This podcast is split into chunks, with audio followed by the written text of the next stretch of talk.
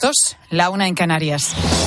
Con Pilar García Muñiz, la última hora en Mediodía Cope. Estar informado. ¿Qué tal? ¿Cómo estás? Bienvenido a Mediodía Cope.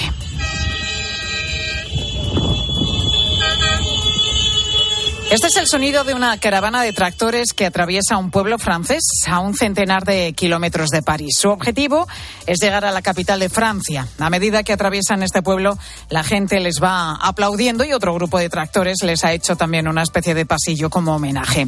Es el ordago de los agricultores franceses bloquear París a partir de esta misma hora, a partir de las dos de la tarde. Es un escalón más de la guerra abierta con el gobierno francés y que están pagando especialmente los transportistas españoles. La secuencia es siempre la misma. Los manifestantes ven la matrícula, si es española, paran el camión, abren el remolque y se lleva fruta, verdura o hortalizas, la carga va directamente al suelo, así de sencillo.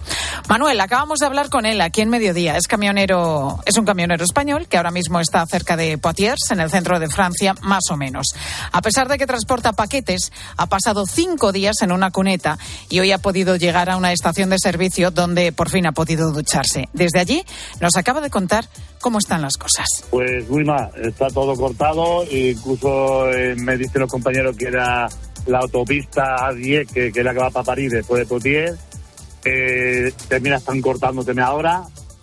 Y están tirando por, por comarcales, eh, muchos compañeros se están metiendo por las nacionales que puedan por ahí, no nacionales, sino comarcales, que es peligroso entrar con un trailer porque te puede quedar enganchado en cualquier pueblo pero están haciendo todo lo que es posible para entregar la mercancía. Todo ante la aparente pasividad de la policía francesa que o bien no llega o bien mira para otro lado. Hoy sí, ante la amenaza de bloquear París, se ha anunciado un refuerzo de 15.000 agentes y la situación es tensa.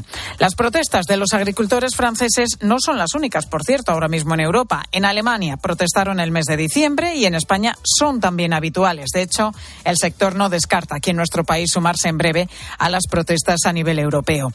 Las reclamaciones tienen mucho que ver, pero lo que es diferente es la virulencia que hay en Francia.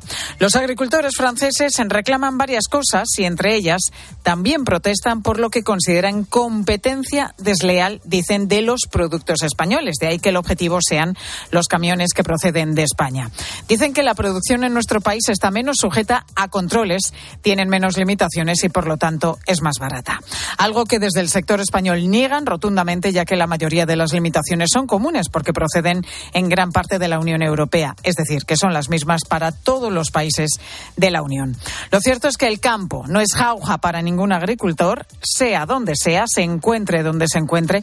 Fíjate cómo lo está pasando la gente de, de este sector aquí en España, sin ir más lejos con la situación de sequía. Se puede entender la reivindicación de los agricultores franceses porque tiene mucho que ver también con la del campo español, pero atacar el producto que procede de España no les va a servir como solución.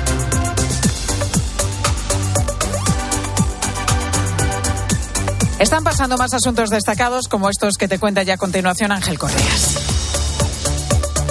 Pues solo han pasado dos días eh, desde el Congreso de Vox, pero hoy llama mucho la atención el enfrentamiento interno, en concreto en Baleares, que se acaba de saldar con la expulsión de cinco diputados de esta formación en ese Parlamento autonómico. Y es que el caso se las trae Pilar. Por eh, primero esta mañana resulta que han sido expulsados del grupo parlamentario de Vox tanto el presidente del Parlamento Balear como la presidenta de esta formación en las islas. Pero de repente ha entrado en la pelea la dirección de Vox desde Madrid y le ha dado la razón a los expulsados. Total, que los expulsados al final son los cinco diputados que esta mañana habían intentado echar a sus propios compañeros. Menudo galimatías. El caso es que ahora está por ver cómo afectan todos estos codazos dentro de Vox al pacto que mantiene con el PP en el gobierno de Baleares. Por lo demás, dos juicios importantes que están comenzando justo hoy. Primero en Sevilla, el que sienta en el banquillo a la antigua cúpula del sindicato UGT por el supuesto fraude superior a los 40 millones de euros en ayudas públicas. Y el Audiencia Nacional juicio contra seis hijos de José María Ruiz Mateos por la presunta estafa de Nueva Rumasa. La Fiscalía pide 16 años de cárcel para cada uno de ellos por intentar presentar ante la opinión pública sus negocios como un sólido entramado empresarial con más de 100 negocios que en realidad escondían deudas de casi 600 millones de euros y no tenían liquidez. Y además, ojo con el plan de Hacienda que ya le ha hecho llevar a Bruselas con la idea de rastrear hasta el último hasta el más pequeño de nuestros movimientos con la tarjeta de crédito o las aplicaciones de pago. Se trata, justifican en el Ministerio, de evitar el fraude a pequeña escala. José Luis Corrochano, ¿qué tal? Buenas tardes. Hola Pilar, buenas tardes. El adiós de Xavi desata los rumores sobre el próximo entrenador del Barça. El anuncio de Xavi después del partido frente al Villarreal diciendo que solo seguirá hasta el 30 de junio ha iniciado la carrera por el banquillo del Barcelona. ¿En quién están pensando en el club, Elena Condis? Todavía no tienen un nombre, pero de momento descartan a Márquez. Buscan un entrenador potente. Deco ya se empezó a mover hace semanas. Ha contactado con su excompañero Tiago Mota. Termina contrato en junio en el Bolonia. También queda libre su otro amigo con Sensao en el Loporto. La Porta es un enamorado de la escuela alemana, Klopp se ve imposible, Hansi Flick está en el paro y Tuchel quiere entrenar en España. De españoles gustan mucho Arteta con contrato en el Arsenal hasta 2025, Michel del Girona e Imanol Aguacil. A esta hora el Atlético de Madrid presenta al centrocampista belga Artur Vermiren, firma por esta temporada y seis más y hoy se va a completar la jornada de liga con el Getafe Granada a las nueve de la noche. Escuchas Mediodía Cope. Con Pilar García Muñiz. Estar informado. No sé si sabes que hay un término que se utiliza sobre todo en medicina, el de dignidad póstuma. Dos palabras que hacen referencia al respeto que se le debe siempre al cuerpo, ya sin vida de una persona. Y es que esos restos siguen teniendo dignidad y valor porque pertenecieron a un ser humano del que se mantiene su memoria y su relación con otras personas. ¿Por qué te cuento todo esto? Pues porque el fraude se ha destapado hoy. Un fraude que va mucho más allá de la falsedad documental o de las trampas administrativas. Estamos hablando de una trama que vendía cadáveres de personas que morían sin relación con sus familiares. Juan Maño, muy buenas tardes. ¿Qué tal, Pilar? Buenas tardes. Se ha destapado en Valencia. Sabemos que hay cuatro detenidos, pero antes que nada, ¿cómo funcionaban exactamente, Juan? Vamos a ver, la investigación, Pilar, comienza en 2023. El cuerpo de un fallecido no apareció en su pueblo de residencia. Se le había organizado un sepelio de beneficencia abonado por el propio ayuntamiento para su entierro. Esa punta de hilo llevó a descubrir que dos trabajadores de la funeraria habían retirado los restos de esa persona de la morgue del hospital en la que había fallecido tras falsificar los documentos tanto en el libro de registro del hospital como en el registro civil. Ahí se, digamos que se comienza a descubrir el, el pastel, ¿no? La funeraria presuntamente retiraba cuerpos de hospitales y residencias tras falsear esa documentación para venderlos a la investigación en distintas universidades. Previamente elaboraba una declaración del propio fallecido donando el cuerpo a la ciencia. Los agentes pudieron comprobar como, por ejemplo, uno de los firmantes de esa autorización supuesta lo hizo en una residencia geriátrica tres días antes de fallecer. Bueno, luego se comprobó que el hombre no tenía capacidad volitiva para tomar esa decisión, era imposible. Incluso fue entregado a una universidad distinta a la que se refería el documento porque simplemente pagaban más. Por cada cuerpo cobraba, la, se supone, la funeraria 1.200 euros. En España no se puede cobrar a la ciencia ni por un cuerpo ni por un órgano. Escucha a José Cabrera, que es médico forense y psiquiatra sí es cobrable el gasto de depósitos, de transporte, de manipulación. Por lo tanto, ahí es por donde probablemente esta empresa funeraria usará una vía para evitar el delito que es falsedad documental y estafa son los dos delitos efectivamente que investiga la policía. Nos decías, Juan, que cobraban unos 1.200 euros por cada cuerpo a cambio de un proceso de incineración que no llegaba nunca a producirse. Eh, así es, es que la funeraria hacía presuntamente negocio, digamos, con todo el proceso. Una vez los cuerpos eran utilizados en las facultades de medicina, de nuevo, de nuevo pues la facultad recurría a ellos para deshacerse de los restos. Por ejemplo, 11 cuerpos, por ellos llegaron a cobrar 5.000 euros para su incineración. Nunca se ha encontrado rastro de esos cuerpos en ningún horno crematorio de Valencia. ¿Qué podría haber pasado? Creen los investigadores que camuflaban fragmentos de esos cuerpos evidentemente ya han sido trabajados por la ciencia, por lo, por lo tanto habrían sido desmembrados, entre restos que se incineraban perfectamente identificados. Así, digamos, lamentable y terriblemente, digamos, Pilar, que el negocio era redondo. Escucha, doctor José Cabrera si se usaban trozos de cuerpo ya investigados o manipulados en centros de medicina para adosarlos a cuerpos que realmente se iban a incinerar, ahí lo que tenemos es falsedad documental falsedad documental, efectivamente lo que está investigando la, policía. Cuatro detenidos, ¿no, Juan? ¿Se sabe quiénes son? Todos los detenidos pertenecen a la funeraria, dos directivos, dos trabajadores, todos españoles, uno de ellos tiene antecedentes. Escucha al doctor es inaudito que en la España del siglo XXI, donde hay mecanismos perfectamente regulados para la investigación y para el uso del cuerpo humano, y hay muchas personas, buena gente, que de hecho dona su cuerpo para cuando hayan fallecido sea utilizado en las facultades de medicina, esto es inaudito. Esto es pura codicia. Cree la policía Pilar que ni las universidades ni los hospitales y residencias eran conocedores de esta terrible ilegalidad. Esto último, dice el doctor Cabrera, a él le parece extraño, pero es posible. En cualquier caso, en este momento se está señalando única y exclusivamente a la funeraria. Veremos a ver qué determina finalmente la investigación. En muchos casos lo terrible es que ni siquiera se sabe dónde han ido a parar realmente esos cuerpos y qué se ha hecho Desmembrados, además. ¿Qué se ha hecho además con ellos? Tan duro de contar, Juan, como indigno por parte de quien haya intentado lucrarse con, con esta etafa. Juan Maño, gracias. Gracias a ti, Pilar. El día, desde luego, viene con asuntos casi inverosímiles, porque hoy también te estamos eh, dando los detalles del auto al que ha tenido acceso COPE, en el que se ofrecen todos los detalles de la estrecha relación entre Rusia, entre el gobierno de Vladimir Putin y el independentismo catalán. Se trata de un auto del juzgado de instrucción número uno de Barcelona que sirve para ampliar seis meses más esta investigación, que además salpicaría directamente a Carles Puigdemont. Patricia Rossetti, muy buenas tardes. Hola, Pilar, buenas tardes. El auto cuenta cosas propias más bien de una película de la Guerra Fría y de espías. Te cuento, es una investigación que afecta a personas de confianza de Puigdemont.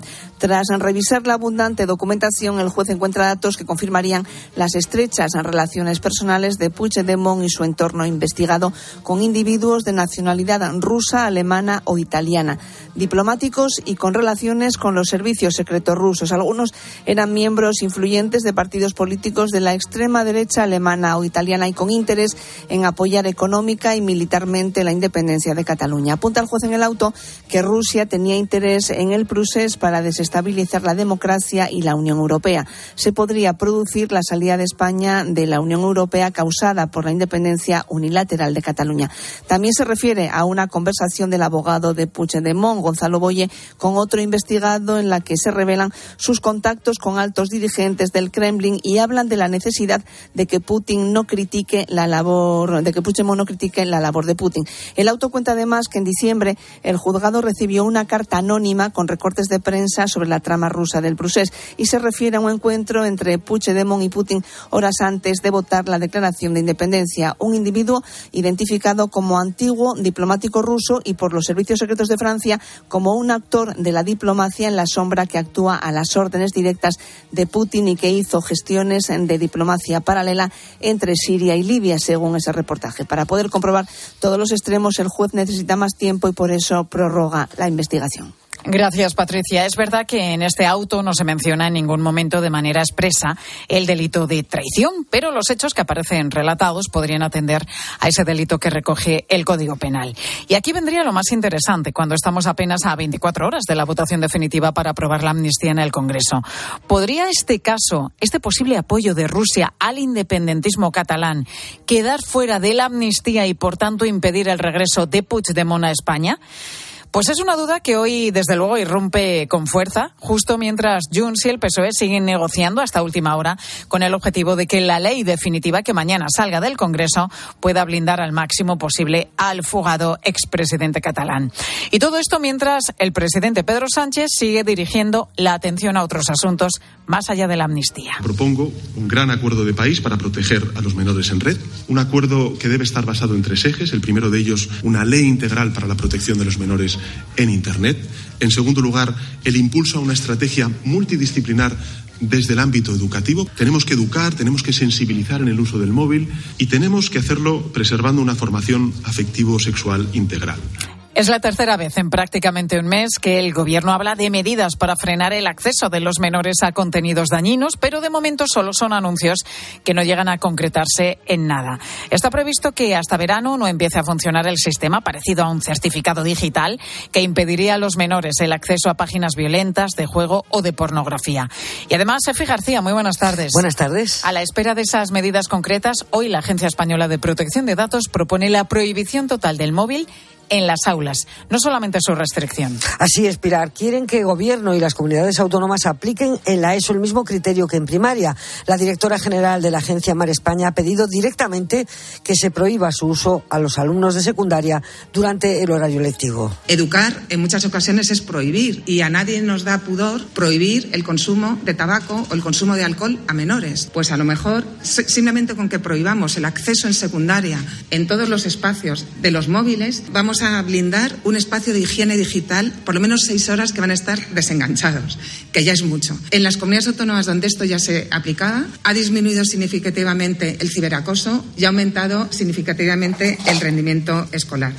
Y es que la cifra de consumo de porno se dispara al 60% en esas edades y uno de cada cuatro menores de 10 años asegura haber accedido a contenidos pornográficos. Poniendo en el navegador porno salen casi 6 millones de opciones, el 90% con violencia hacia la mujer, según datos del Gobierno que califica la situación de epidemia.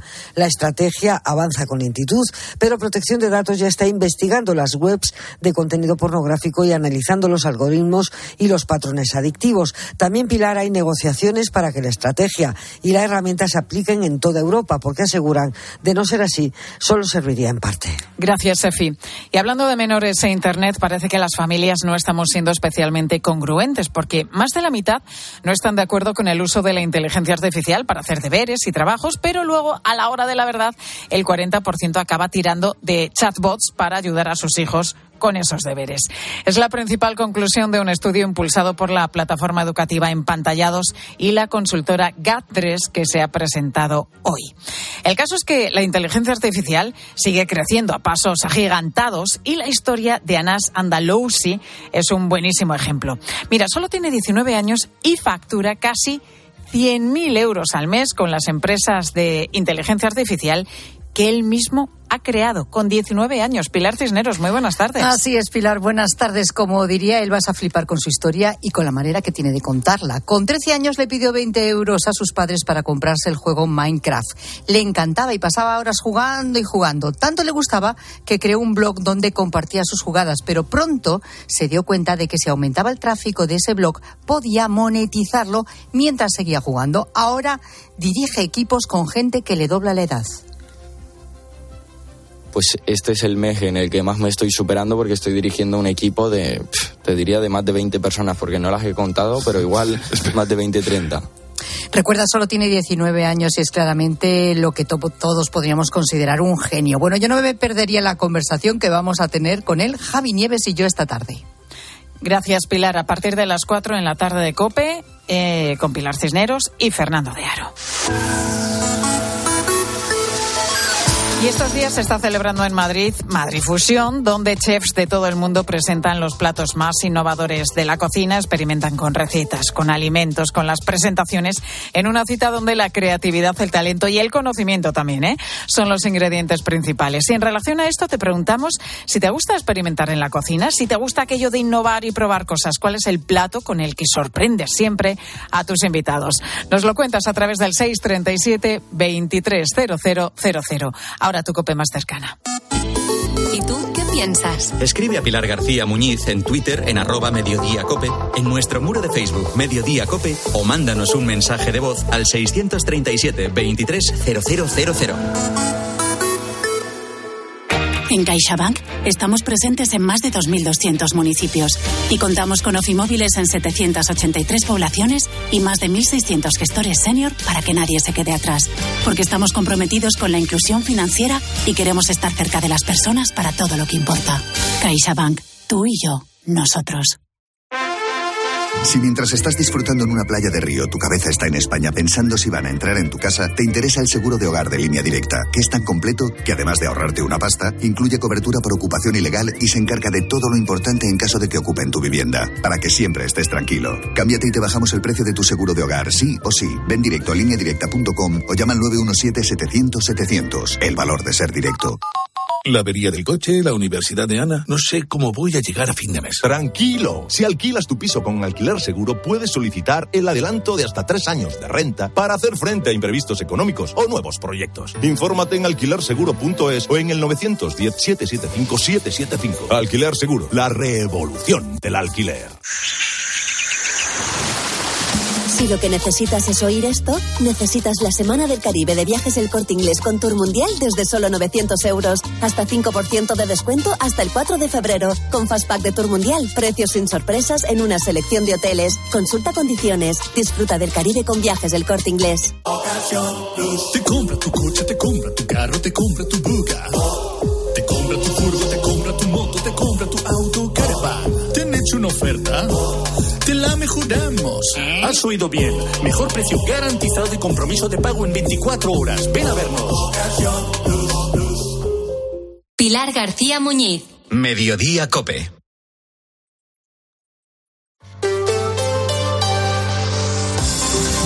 Cope Madrid. Estar informado. Se pasan las horas de clase sin estar pendientes del bolsillo de la mochila. No aprovechan cualquier despiste del profesor para echar una miradita a la pantalla del móvil. Así están los estudiantes de dos centros escolares de Las Rozas, un colegio de educación infantil y primaria, y un instituto donde este mes han estrenado un proyecto piloto que si funciona se va a extender el curso que viene al resto de coles e institutos del municipio. Lo que ha hecho el ayuntamiento es financiar la instalación de unas taquillas en las que los alumnos dejan bajo llave sus teléfonos móviles y algún que otro pequeño objeto de valor que, que no quieren perder. Los resultados, Belén Ibáñez, muy buenas tardes. Hola, buenas tardes. Confían en que sean buenos y los estudiantes se concentren más en clase y socialicen más además entre ellos. Sí, porque todavía es un poco pronto para saber esos resultados, aunque las expectativas son buenas. De momento, son dos los centros públicos los que lo han instalado. Se trata del Federico García Lorque y el Cantizal en Las Rozas. En estos centros ya cuentan con unas taquillas, con un candado donde los alumnos depositan el móvil al llegar al cole y lo recogen a la salida. Rosa María Paredes es la directora del Cantizal. A pesar de que llevan muy poco tiempo, ya notan más tranquilidad entre los alumnos. Esa, esa incertidumbre, ese quiero salir al cuarto de baño, a lo mejor pues para hablar por teléfono o, o para quedar con otros chicos de otras clases, pues claro, todo eso se ha solucionado. Es verdad que los chicos están un poquito más tranquilos en el aula, sí. No es obligatorio que lo depositen en las taquillas. Te recuerdo que la prohibición de la Comunidad de Madrid es su uso en el aula. Mientras tanto, pueden tenerlo con ellos, lo que suscitaba, como acabamos de escuchar, ese nerviosismo y ese afán por buscar cualquier excusa para salir de clase. El buen uso de la tecnología es sin duda un gran avance, también en la educación, pero bueno, siempre hay dudas ¿no? sobre los riesgos que, que entraña. Ahora, sobre todo con la inteligencia artificial, con el uso que se hace de ella, Belén. Es un tema que nos abruma un poco a todos, pero que no hay que temer porque los avances, aunque al principio nos asusten, a la larga son positivos, pero poniendo los límites necesarios. Lo ha dicho Narciso Michavilla, Michavila, que ha realizado un estudio sobre el impacto de la inteligencia artificial en la educación. Según este estudio de GAT3, el 82% de los alumnos, el 73% de los profesores y el 69% de los padres afirma haber utilizado en alguna ocasión herramientas de inteligencia artificial. Es importante conocerla, pero sin dejar atrás los sistemas de toda la Es decir, que si se nos estropea el móvil, debemos ser capaces de seguir haciendo las cosas. Por eso Madrid ya trabaja en un plan para fomentar la lectura, la escritura, los dictados y también los exámenes orales. Lo ha dicho la presidenta Isabel Díaz Ayuso. Los exámenes escritos y fundamentalmente también orales, que nosotros queremos poner en marcha ahora más que nunca, que además, evidentemente, hacen un muy buen trabajo contra el plagio, pero muy especialmente a la hora de expresar comprensión de contenidos y de también mejorar la oratoria, que yo considero que el sistema español ha fallado bastante a otras generaciones. E insiste, ante los avances de la ciencia hay que adelantarse y actuar. Creo que no hay que mirar para otro lado ni hacerlo con miedo, hay que actuar. Hay que adelantarse a los riesgos para poner antes protecciones y salir a conocer las ventajas que también puede proporcionar la inteligencia artificial. ¿Y por qué no? Vamos a intentar ser los mejores en esto. También han recordado que para contener los aspectos negativos que pueda tener la inteligencia artificial es fundamental tener una legislación. Gracias, Belén. Y seguimos con temperaturas suaves. Hoy han subido un poquito las mínimas y bajan ligeramente las máximas hasta los 15 grados que tenemos ahora mismo en la puerta de Alcalá. Cielos despejados con algún intervalo nuboso. Dos y 24 minutos de la tarde vamos a ver cómo se circula por las carreteras de la región. DGT Alejandro Martín, muy buenas tardes.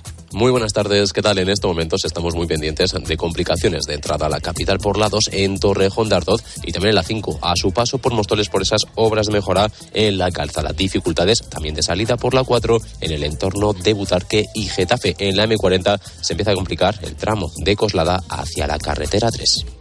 Y enseguida contamos cuál es la principal motivación que tienen los turistas para visitar Madrid. Que la gastronomía es uno de nuestros mejores embajadores, eso lo saben hasta en Japón. Gracias a los chefs y a productos como Fuentes, el atún rojo, nuestro país triunfa en medio mundo, como en Japón, donde Fuentes es sinónimo del mejor atún rojo. Si quieres vender tu casa en menos de 10 días, estarás firmando en notaría la venta con Seneas. Llámanos al 91 639 9407. Gracias, Grupo Seneas. Querido oyente, ¿has perdido algún ser querido? En Martínez La Fuente Abogados te ayudamos a tramitar la herencia. ¿Problemas entre los herederos? En Martínez La Fuente Abogados mediamos para resolverlos. Infórmate en el 646-690-032 o en martinezlafuenteabogados.es. Especialistas en herencias. Cope Madrid. Estar informado. Ver y visitar los monumentos que tiene Madrid, adentrarse en sus edificios históricos o acercarse a los grandes genios de la pintura y la escultura en un gran museo. Esto es lo que más motiva a los turistas que nos visitan año tras año. La gran oferta cultural que hay en la ciudad. Ramón García Pellegrín, muy buenas tardes. ¿Qué tal, Pilar? Buenas tardes. Hay además para todos los gustos y todos los bolsillos, aunque si algo sobresale por encima de todo lo demás es la incorporación a la oferta cultural de la Galería de las Colecciones Reales. Además de la Galería de Colecciones Reales, que ya han visitado más de 350.000 personas desde su apertura el verano pasado, los 1.800 monumentos, 200 edificios históricos y 70 museos de Madrid son un imán muy poderoso para el turismo tanto nacional como internacional. Según una encuesta del ayuntamiento, el 94% de los viajeros se corresponden con la cultura y el ocio. El principal motivo para venir a Madrid, la riqueza patrimonial de la ciudad, su oferta cultural y gastronómica. Así nos lo dicen Mateus y Elaini, a los que pillamos entrando casi casi en el Museo del Prado, son de Brasil y vienen a Madrid por segunda vez. A cidade é muito bonita, muito limpa e a gastronomia também é fantástica. Sim, questão cultural, né? Aqui é um dos maiores museus assim para explorar, muita coisa bonita para ver, então ¿Y de comida qué os gusta más? Patatas bravas, so, so, Patatas bravas, patatas bravas. é, churros, a paella também, churros. Lo tienen claro, ¿eh? Patatas bravas, lo dicen muy bien. Patatas bravas y churros. y paella. Pero mm, luego también me han confesado que la tortilla de patata también es una debilidad suya. Hombre, claro, y de todos. Josep y Herminia han venido desde Barcelona, exprofeso, Pilar, para ver en el Thyssen la exposición Maestras que echa el cierre ya el próximo domingo. Ahí prácticamente todo lo que ves tiene un interés o tiene una belleza o tiene un sentido, ¿no? Y yo diría que el Thyssen es ese tipo de museo, ¿no? ¿Suele venir mucho al Thyssen desde Pues es Barcelona? la primera vez que, hemos- que venimos, es la primera vez. Y hemos venido pues eh, expresamente a ver esta exposición. Madrid acogió además 330 estrenos teatrales el año pasado y 17 musicales con casi 3 millones de espectadores y 25.000 conciertos y festivales de música. Fíjate, casi nada, 25.000 conciertos. Gracias, Ramón. Una gran oferta cultural a la que añadimos otras actividades como las que se organizan en Semana Santa, San Isidro o con motivo del Año Nuevo Chino. Este año está dedicado al dragón. En la cultura china, a este animal se le atribuyen muchas cualidades y virtudes como poder, fortaleza, sabiduría o generosidad. Cope Madrid. Estar informado. A partir de los 40 años, la vista empieza a sufrir cambios. Somos óptica y audiología universitaria y venimos para cuidar de tu visión y de tu audición con una atención personalizada de calidad. Óptica y audiología universitaria para jóvenes de 1 a 100 años. Soy María Dueñas y quiero invitarte a que descubras el musical El tiempo entre costuras. Regresa a Madrid El tiempo entre costuras el musical. La superproducción sobre las aventuras de Sira Quiroga que ha emocionado a todos. En el Teatro La Latina a partir del 7 de abril. Si te gustó leerlo, te encantará vivirlo. Consigue ya tus entradas en el tiempo entre costuras el musical.com. ¿Te cuesta entrar en la bañera? Es hora de cambiarla por una ducha antideslizante en un día con Duchamanía 91 468 4907 o duchamanía.es.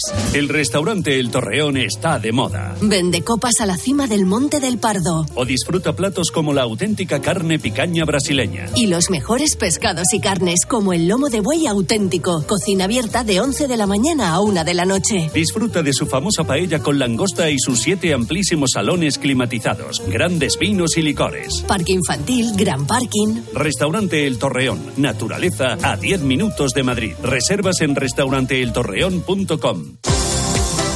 Segundo día de luto oficial en Arganda del Rey tras la muerte en accidente de tráfico de dos jóvenes de la localidad, un siniestro en el que resultaron heridos otros tres que viajaban en el mismo vehículo. El accidente se produjo en la 3 cuando el coche en el que viajaban impactó con otro que conducía en dirección contraria. Su conductor, un hombre de 37 años, falleció en el acto. Continúas en Mediodía Cope.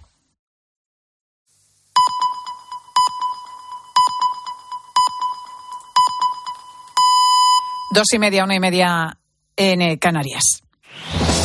Con Pilar García Muñiz, la última hora en Mediodía Cope. Estar informado. ¿Qué tal? ¿Cómo estás? Muy buenas tardes. Bienvenido a Mediodía Cope. En los siglos XVIII o XIX, la medicina vivió un desarrollo considerable. Aquellos médicos y cirujanos tenían que experimentar para conocer el cuerpo humano por dentro y surgió la necesidad de conseguir cadáveres para llegar a ese conocimiento. La disección de un cuerpo se consideraba una profanación y una aberración y los cadáveres directamente se robaban de los cementerios. Pues esto con el paso de los años, el abrir los cuerpos para, para, médicos se ha convertido en una práctica habitual en las universidades de medicina, donde los futuros médicos y cirujanos aprenden anatomía con cuerpos donados a la ciencia. Ahora es algo perfectamente legal y además es algo que está muy regulado. ¿Por qué te cuento todo esto? Porque hoy la Policía Nacional ha desarticulado un entramado criminal relacionado con la venta de cadáveres, como lo oyes. Ha ocurrido en Valencia y cada uno de los cuerpos se llegan a vender por 1.200 euros. Este entramado buscaba fallecidos en familiares y preferiblemente extranjeros. No querían que nadie se pusiera a investigar qué había pasado con el cuerpo de, de un allegado o de un familiar. Los implicados trabajaban en una empresa funeraria y alteraban los papeles o registros en las morgues para que esos cuerpos figuraran como una donación a la ciencia cuando en realidad no lo eran. También se investiga si en algún geriátrico llegaron a engañar a personas con sus facultades mentales alteradas para que firmaran una donación. Los cuerpos se entregaban a universidades para docencia e investigación como otros tantos. Estas universidades no tenían por qué saber que el origen del cadáver era ilegal.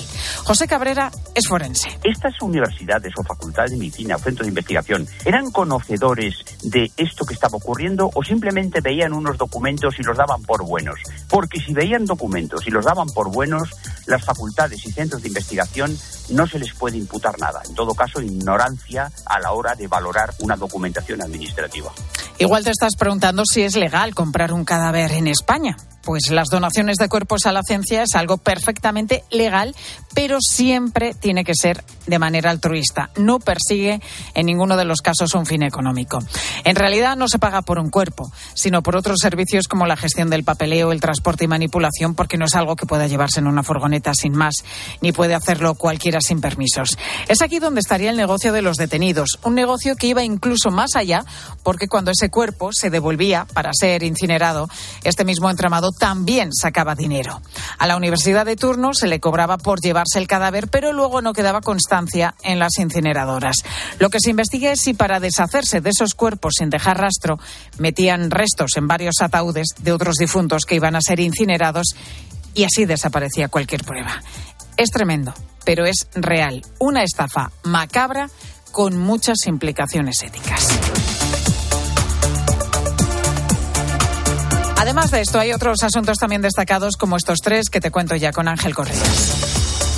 El gobierno retoma el proyecto de limitar los vuelos cortos de menos de dos horas y media. Siempre y cuando tengan alternativa a través de tren. Si lo recuerdas, es una medida pactada entre PSOE y Sumar para la investidura de Pedro Sánchez. El objetivo es reducir las emisiones de CO2, pero los cálculos que ha hecho el Colegio de Ingenieros Aeronáuticos desvelan que la reducción de contaminación pues sería mínima. José Manuel Gese, decano del Colegio de Ingenieros. Pues nos sale que la reducción de emisiones es un 0,13% de las emisiones nacionales en el sector transporte.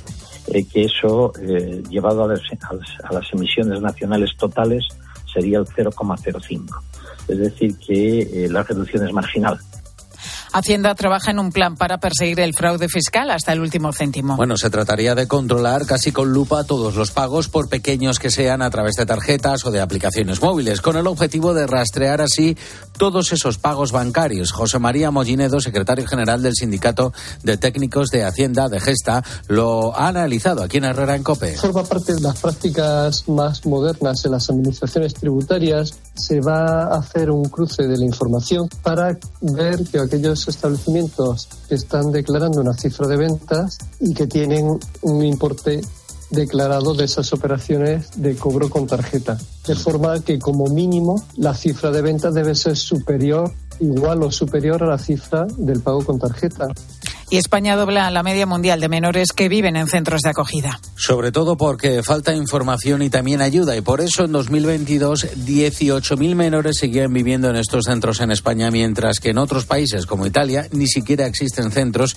y todos estos menores crecen en familias. Hemos conocido como ejemplo el caso de María que tiene tres niños de entre 3 y 7 años a los que da una acogida permanente. Me siento plena con los niños que tengo, con la maternidad que tengo y es una maternidad no al pero, pero para mí es la manera en la que yo he llegado a ser madre. O sea, yo he sido madre gracias a la acogida. Acompaño a otras familias y yo quiero que otras familias no sientan esa desinformación que yo tenía en aquel entonces.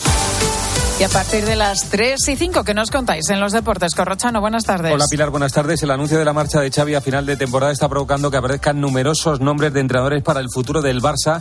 La información que tiene Deportes Cope es que Rafa Márquez está descartado y allá en la porta le gusta la vía alemana. A esta hora hay una comida de conjura de la plantilla sin los entrenadores en la casa de Lewandowski. En la liga el Girona sigue siendo el líder del campeonato después de ganar al Celta de Vigo, al Celta en Vigo a 1 a 0. Es líder con un partido más que el Real Madrid. El Atlético se sitúa tercero después de ganar 2 a 0 al Valencia. Pendientes de hacer oficial la llegada de Moise Ken. Soyunchu se marcha cedido al Fenerbahce y hoy han presentado al belga Vermiren. El Sevilla empató a uno contra Osasuna. Está a un punto del descenso. Se ha hecho oficial la salida de Rakitic al fútbol árabe. El debut de Pellegrino con el Cádiz fue un empate a cero contra el Athletic Club. Y hoy se completa la jornada con el Getafe Granada a las 9 de la noche. Y noticia del día, Ricky Rubio ha pedido volver al Barcelona para entrenarse y mañana va a ser su primer día.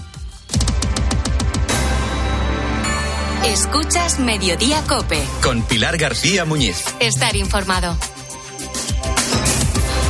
Lo hemos visto ya en Alemania, en Polonia o Rumanía. Hoy siguen haciendo mucho ruido en Francia, pero las protestas del campo pueden llegar también aquí a España en cuestión de días. Pues al final la movilización es la gente eh, va a salir a la calle, va a salir a las carreteras, va a salir también a, los mercas que tenemos aquí en España, va a salir a los puertos, que es por donde entra eh, determinada mercancía con mm, unas normativas que desde luego no tienen que ver nada con lo que aquí tenemos y el campo va a salir desde el punto de vista local, regional y nacional.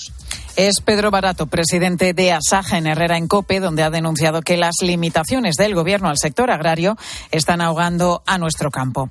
Hablan, por ejemplo, de excesiva complejidad y burocracia. Dicen también que las nuevas exigencias medioambientales incrementan los costes y reducen la producción y que no son realistas. Y además critican sobre todo que mientras los agricultores españoles cumplen, se sigan comprando productos de otros países que no están sujetos a estas normas. De momento, a la espera de ver en qué se concretan esas posibles protestas, ahora mismo seguimos mirando a Francia. Y es que siguen camino de París en varios puntos caravanas de camiones como esta, transportistas que habían, se habían marcado las dos de la tarde como hora para el inicio del bloqueo de la capital francesa. Allí en las calles de París está nuestra corresponsal Asunción Serena. Muy buenas tardes. Hola, buenas tardes Pilar. Pues aquí en París parece como si no pasara nada, salvo para los que viven en la Gran Corona y trabajan en la capital, que han tomado las medidas para no quedarse atrapados esta tarde y o bien han cogido el transporte público o bien han optado por el teletrabajo. Pero se trata de una falsa calma porque a estas horas cientos de tractores están confluyendo en ocho puntos neurálgicos de la región para bloquear el acceso a la capital y las carreteras estaban ya vacías esperando su llegada. Todos coinciden en lo mismo, que las medidas anunciadas hasta ahora por el gobierno son pocas y el objetivo es presionar, como comenta este agricultor. Euh, el objetivo es presionar sobre el gobierno de lejos o de cerca y vamos a hacerlo tranquilamente. De todas formas, los parisinos van a pasar hambre. Eso está por ver porque aunque es cierto que hay otro convoy de tractores que viaja directamente para intentar bloquear el mercado de Hanshis, que abastece la capital, la gendarmería ha apostado sus blindados desde ayer noche y controla las entradas para impedir los bloqueos. Digamos que ha habido algún atasco esta mañana, pero los que han ido han podido abastecerse. Gracias, Asun. Seguimos allí en Francia, en este caso con un transportista español, Amador López. Muy buenas tardes. Buenas tardes. Cada día, Amador, unos 20.000 camioneros españoles como tú cruzan las fronteras con Francia.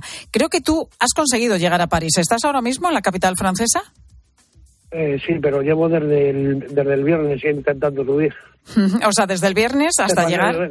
Sí, he llegado hace media hora. Eh, cuéntanos, ahora nos cuentas cómo ha sido Amador ese viaje, pero cuéntanos cuál es la situación, porque a las pues dos de la tarde se preveía que la ciudad estuviese bloqueada. ¿Cómo están las cosas ahora mismo? Pues, eh, pues eh, ahora, según he visto el Google Maps, están cerrando toda, todas las arterias buenas. La salida, por ejemplo, yo tengo que salir para Alemán a cargar y lo voy a tener imposible porque lo tienen todo cortado. Es decir, que tú acabas de llegar a París, donde vas a descargar, pero tienes que continuar con tu viaje, que ves que se te va a complicar. Sí, sí, se va a complicar demasiado, por lo que estoy viendo. Porque es que encima luego nos meten en sitios, no, en los desvíos nos mandan a carreteras que no son carreteras, para mí son caminos, da pena. Y es que y te encuentras los camiones que vuelcan, porque eh, como lleves kilos, eh, en cuanto pisas la cuneta de tierra, pues el, el, vuelcan. Yo ya he visto, ya he visto en, este viaje, ya he visto cuatro o cinco camiones volcados. Por ese motivo, porque nos meten por carreteras muy malas lo meten por carreteras muy malas, los sinvergüenzas de los gendarmes. Porque es que no lo entiendo. Yo los tractores los he visto hoy, pero lo que toda la semana pasada, que llevo desde el martes pasado en, Francia, y he empezado a ver los tractores hoy, que me han parado y me han parado, me han pedido la documentación y como llevo automoción, pues me han dejado continuar. Ya, eh, o sea, que tú no te has encontrado en todos estos días con piquetes, sino que los gendarmes son los que os van desviando y llevando por otras rutas alternativas que nos decías que son, son difíciles. Muy difíciles. Y encima cogen las señales, no están bien puestas los desvíos, nos engañan. Yo, por ejemplo, esta noche esta, esta, he arrancado esta mañana a las 4 de la mañana al lado de Angoulême y nos han he ido a, a coger la autopista 10 y cuando nos han desviado después de llevar el GPS puesto y que me faltaban unos 15 o 20 kilómetros para volver a la autopista, han llegado los gendarmes y nos han dado la vuelta y otra vez para atrás y, al final nos han metido por una carretera muy, muy estrecha, muy estrecha, entrando con mucho cuidado. Para hacer 28 kilómetros tardar una hora, hora y, hora y cuarto, hmm. por el miedo de no volcar el camión. Y, bueno, y para conseguir vuestro destino, pues en muchos casos lo habéis conseguido, pero después de varios días hasta llegar a, a París, circulando por carreteras, como nos cuentas, complicadas, intransitables y con muchos problemas. Vamos a ver cómo, cómo puede salir a partir de ahora de allí, porque si dices que se está bloqueando la ciudad, pues las cosas se vuelven a, complicar. Tu siguiente destino es Holanda, ¿no? ¿Nos decías o Alemania? No, no, no, Le Mans. Ah, Le Mans. Alemán. Yo, yo, alemán y ya bajo para España. Bueno, pues que, haya suerte, que puedas salir de, de, París y que lo hagas sin, sin ningún tipo de problema. Amador, gracias por, por estar con nosotros. No, de nada. Muchas gracias. Hay que decir que de momento es difícil tener cálculos definitivos sobre las pérdidas que va a suponer toda esta situación para los transportistas españoles, pero en el sector, Marta Ruiz, muy buenas tardes. Buenas tardes, Pilar. Han empezado a echar cuentas, serían unos 12 millones de euros al día. Eso como mínimo, como explica a COPE Dulce Díaz de la Confederación Española del Transporte de Mercancías. Pensemos que por los Pirineos pasan todos los días 20.000 camiones, con una facturación media de unos 600 euros al día, por lo que podemos estar hablando de pérdidas de 12 millones de euros eh, diarios. Y eso sin contar las pérdidas en, mercancías, los daños eh, a vehículos o la posible pérdida de clientes o rutas posteriores, ya que los camiones van enlazando diferentes servicios. El sector del transporte de mercancías reclama al gobierno eh, que responda con contundencia a Francia y lo mismo piden desde el campo. Ángel Villafranca, presidente de Cooperativa Agroalimentarias de España. El gobierno español no puede quedar impasible ante unas declaraciones al respecto, porque nos jugamos nuestro prestigio y nuestra economía. Y detrás del prestigio y nuestra economía hay familias. De momento, el ministro de Agricultura, Planas, eh, ha negado competencia desleal. Destaca que el producto español es de mayor calidad y más competitivo y por eso está mejor posicionado y confirma que mantiene contactos con su homólogo francés. Gracias, Marta.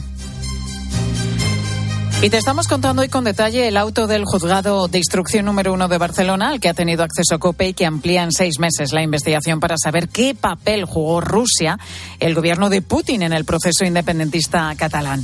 El auto no menciona un posible delito de traición, pero los detalles podrían apuntar en esa dirección. Y ojo que hablamos de un delito que el Código Penal condena con hasta 20 años de cárcel.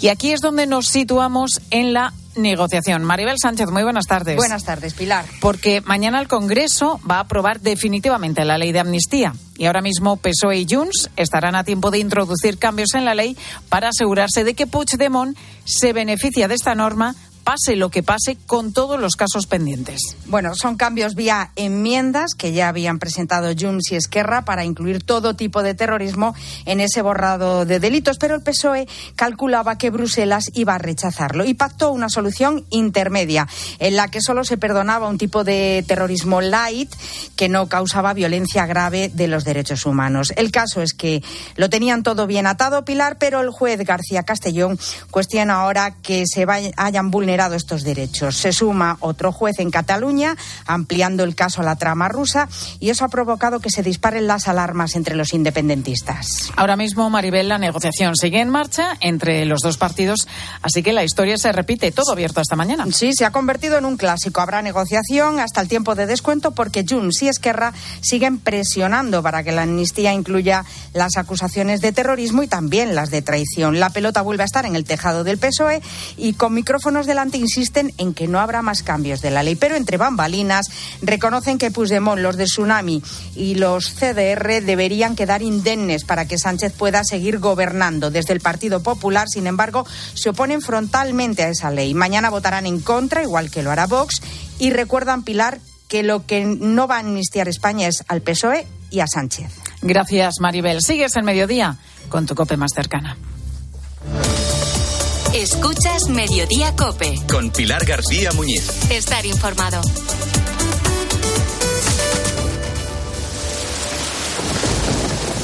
¿Y si dejas de escuchar esto?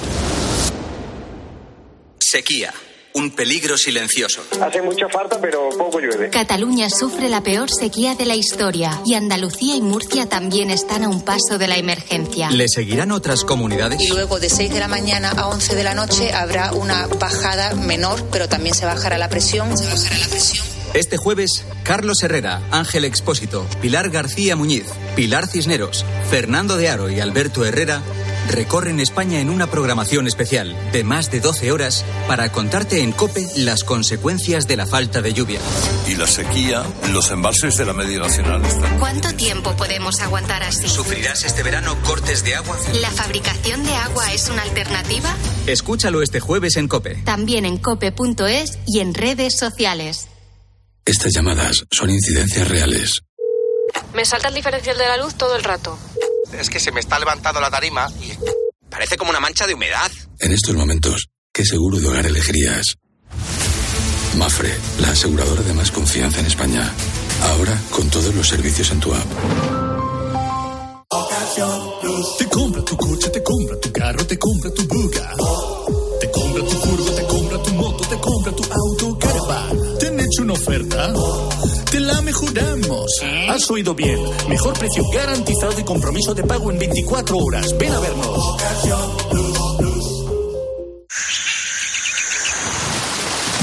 Lo que necesitas es oír esto, necesitas la Semana del Caribe de Viajes del Corte Inglés con Tour Mundial desde solo 900 euros. Hasta 5% de descuento hasta el 4 de febrero. Con Fastpack de Tour Mundial, precios sin sorpresas en una selección de hoteles. Consulta condiciones. Disfruta del Caribe con Viajes del Corte Inglés. Ahora en Carglass queremos que mejores tu visión cuando conduces bajo lluvia. Por eso, con la reparación o sustitución de cualquier luna, te aplicamos el tratamiento anti lluvia gratis. Carglass cambia, Carglass repara. Promoción válida hasta el 10 de febrero. Consulta condiciones en carglas.es.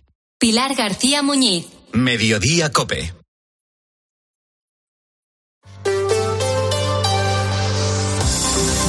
Cope Madrid. Estar informado. El Ayuntamiento de Madrid está dispuesto a introducir algunos cambios en el proyecto urbanístico de la Ermita del Santo. Los vecinos del barrio llevan un par de años denunciando que en ese proyecto escasean las zonas verdes y los servicios públicos y sobran viviendas y plazas de garaje privadas. Es una operación a su juicio especulativa con la que el consistorio solo busca ganar dinero. Una de las reclamaciones que está dispuesto a atender urbanismo es reducir la altura de las dos torres que están proyectadas y en la que habría unas 600 viviendas. Nora González, buenas tardes. Buenas tardes, Pilar. Antes de que acabe el primer trimestre, el plan estará aprobado, aunque con algunos cambios sobre el proyecto original. ¿Son suficientes para los vecinos? Pues no, no están convencidos. Esta lucha vecinal viene de lejos porque hace un año presentaron decenas de alegaciones. Ahora el ayuntamiento propone incrementar las instalaciones públicas y reducir un poco la altura de las torres, que recordemos que son viviendas de lujo de más de 30 pisos. Álvaro Domínguez es uno de los afectados y cree que este plan tendrá un impacto muy negativo en la calidad de vida del barrio. No hemos visto nada, a pesar de que bajen, no sabemos qué edificabilidad van a bajar, pero no queremos especulación inmobiliaria. El barrio tiene pisos, eh, están vacíos muchos, pero ya te digo, esto es un monopolio. El que tenga más pisos gana y, y no queremos ese tipo de barrio, no, no, no, no estamos de acuerdo en eso. Hoy, en colaboración con alumnos de la Escuela de Arquitectura, los vecinos van a presentar alternativas sostenibles. Su idea es mejorar y transformar el barrio sin tener que edificar nuevos pisos. Hoy a las 6 de la tarde presentamos tres propuestas de barrio amable, alegre, de regeneración urbana, una opción a un barrio pues que en vez de llenarle de 600 viviendas y coches y torres de, y encima te cargas los dos parques que hay colindantes y ahí estamos los vecinos, a ver qué pasa. Los vecinos precisamente eh, creen que este proyecto solo podría detenerse si la nueva administración municipal decide no hacerlo.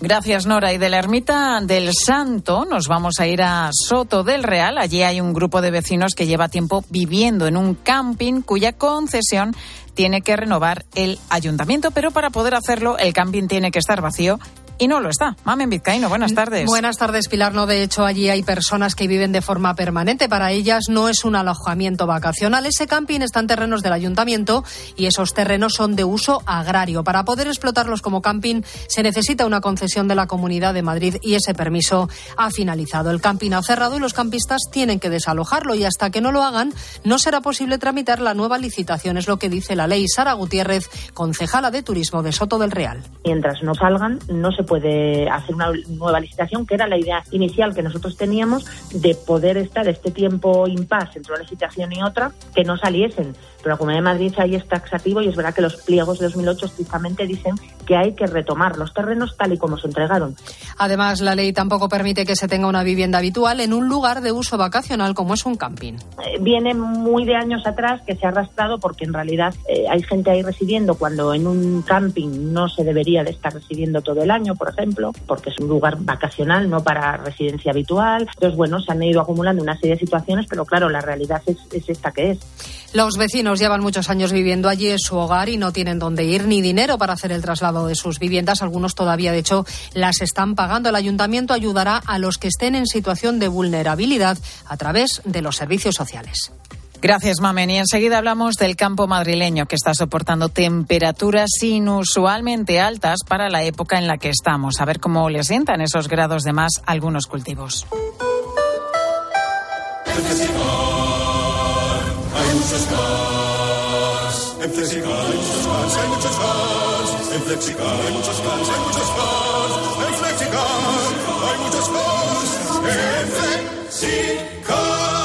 Flexicar, muy flexi, muchos cars. En Flexicar. En mi casa el fútbol es motivo de divorcio. Yo soy de un equipo y mi marido del otro. Lo que se monta en casa. Bueno, a veces nos echamos a suerte a ver quién duerme en el sofá. Pero a la hora de venirnos arriba y celebrar la victoria de nuestro equipo, lo tenemos los dos clarísimo. Después del fútbol, atrapallada. Cocina gallega, gallega de verdad. Paseo de las Acacias 12 junto a Embajadores. A partir de los 40 años, la vista empieza a sufrir cambios. Somos óptica y audiología universitaria y venimos para cuidar de tu visión y de tu audición con una atención personalizada de calidad. Óptica y audiología universitaria para jóvenes de 1 a 100 años. Cope Madrid. Estar informado. Llevamos casi dos semanas con temperaturas bastante altas, al menos no son muy normales para esta época del año, aunque no lo parezca, estamos en pleno invierno. ¿eh? Está siendo un enero extraño, aunque en el campo están más que acostumbrados a lidiar con episodios como estos. Lo mejor de este mes nos dicen los agricultores que la tierra está con reserva de agua. Gloria López Navas, muy buenas tardes. No son las mejores condiciones climatológicas, pero tampoco las peores. La escasez de agua que había el año pasado por estas fechas en el campo madrileño fue mucho más grave que las altas temperaturas que estamos soportando este mes de enero en Madrid. Nos lo ha contado a COPE David Revuelta, agricultor de Cien Pozuelos dedicado al cereal. Bueno, pues de momento no, no va mal la cosa de momento, porque como, aunque haga calor, pero como ha llovido bastante estos días de atrás, pues está bastante bien el cereal de momento. Lo malo es que si hiciera estas temperaturas y no hubiera llovido. Acusa más a la planta porque si no tiene buena humedad, pues la calor no le viene bien. Y aunque lo ideal sería que hubiera ahora alguna helada para que el cereal se sujete más en la tierra, David teme que estas puedan llegar tardías y que esas sí puedan hacer más daño. De todos modos, no ve que esta temporada vaya a ser tan mala como la del año pasado por culpa de la sequía. Ahora mismo venimos de un año, aparte de la sequía, los gastos fueron tremendos porque fue una sementera de la más cara de la historia. Y aparte, el cereal nosotros lo hemos vendido bastante más barato que el otro año de antes. Hasta, hasta 100 euros menos la tonelada. La Comunidad de Madrid ha empezado a pagar este mes de enero las ayudas extraordinarias que concedió a los agricultores y ganaderos de la región. Sin embargo, David nos asegura que él no ha recibido todavía ni un euro. Y el Pleno del Ayuntamiento de Madrid ha aprobado el plan especial para el edificio de la calle Toledo 98 junto a la parroquia de la Virgen de la Paloma. Una explosión hace ahora tres años dejó inservible la construcción. La parroquia puede solicitar ya la licencia de obra para empezar con los trabajos y volver a prestar los servicios que ofrecía antes de la explosión en la que murieron cuatro personas. Borja Caravante es el delegado de urbanismo. Lo que se va a hacer es permitir que se incremente la edificabilidad para poder tener las labores propias que se estaban desarrollando ahí, que ese incremento de la edificabilidad, que es en torno a un 20%, se haga por la parte trasera y que no se incrementen las alturas y ya con el cierre echado a Fitur hay que hacer balance de lo que ha supuesto para Madrid la edición número 44 de la Feria Internacional de Turismo más importante del mundo. Que en esta semana ya hemos tenido Fitur, que ha tenido un 15% más de visitantes, que ha tenido un impacto de más de 400 millones de euros, que ha batido todos los récords, que es la principal feria de turismo que hay en el mundo, habla también a las claras de cuál es la situación. El alcalde de Madrid, José Luis Martínez Almeida, asegura que eventos como Fitur o el Gran Premio de Fórmula 1 posicionan a la capital en primera línea, en el foco de los grandes inversores. Cope Madrid. Estar informado.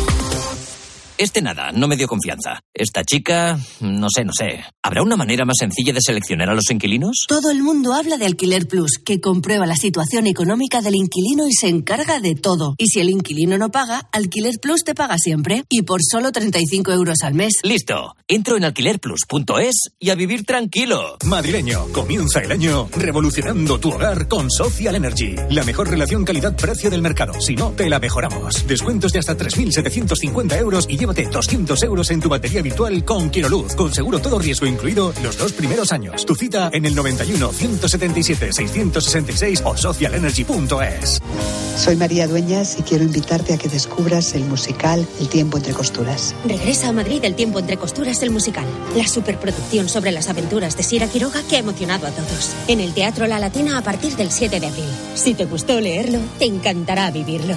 Consigue ya tus entradas en el tiempo entre costuras el musical.com. Los Fernández son muy amables. 10% de descuento a los clientes que se apelliden Fernández o López o Gómez Plaza como yo, a todo el mundo. Limpie e higienice su hogar y pida su regalo. Los Fernández, General Martínez Campos 29, 91 308 5000.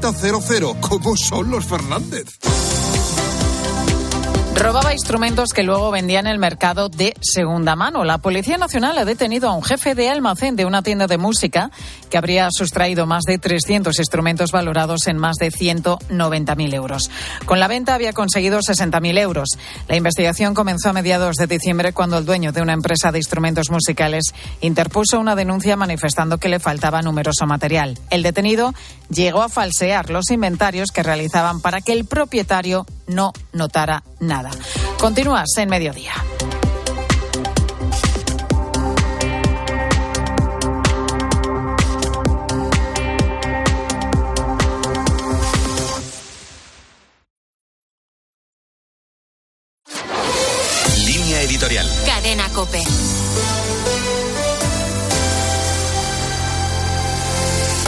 Ministra de Educación, Pilar Alegría, ha anunciado con satisfacción que la tasa de abandono escolar temprano se ha reducido 10 puntos en la última década, al revelar que ha descendido tres décimas hasta el 13,6%.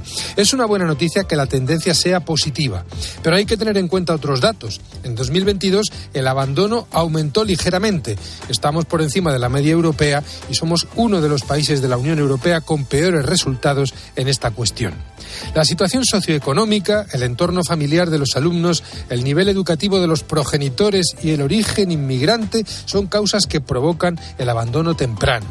Esto significa que a menudo la enseñanza no sirve como ascensor cultural, social y económico. No se puede ser triunfalista ante un desafío de esta magnitud. El Gobierno ha anunciado recientemente una mayor inversión para impartir más clases de refuerzo. El problema no se resuelve con una medida puntual. En Alemania, por ejemplo, se ofrecen de forma estable cursos complementarios para el aprendizaje de la lengua y la mejora de la comprensión lectora. El desarrollo de una buena formación profesional es decisivo. Este curso se ha puesto en marcha la nueva FP, que quiere ser más flexible, que permite cursar y combinar formaciones de pocas horas y aumentar las horas de prácticas en las empresas. Habrá que valorar si por fin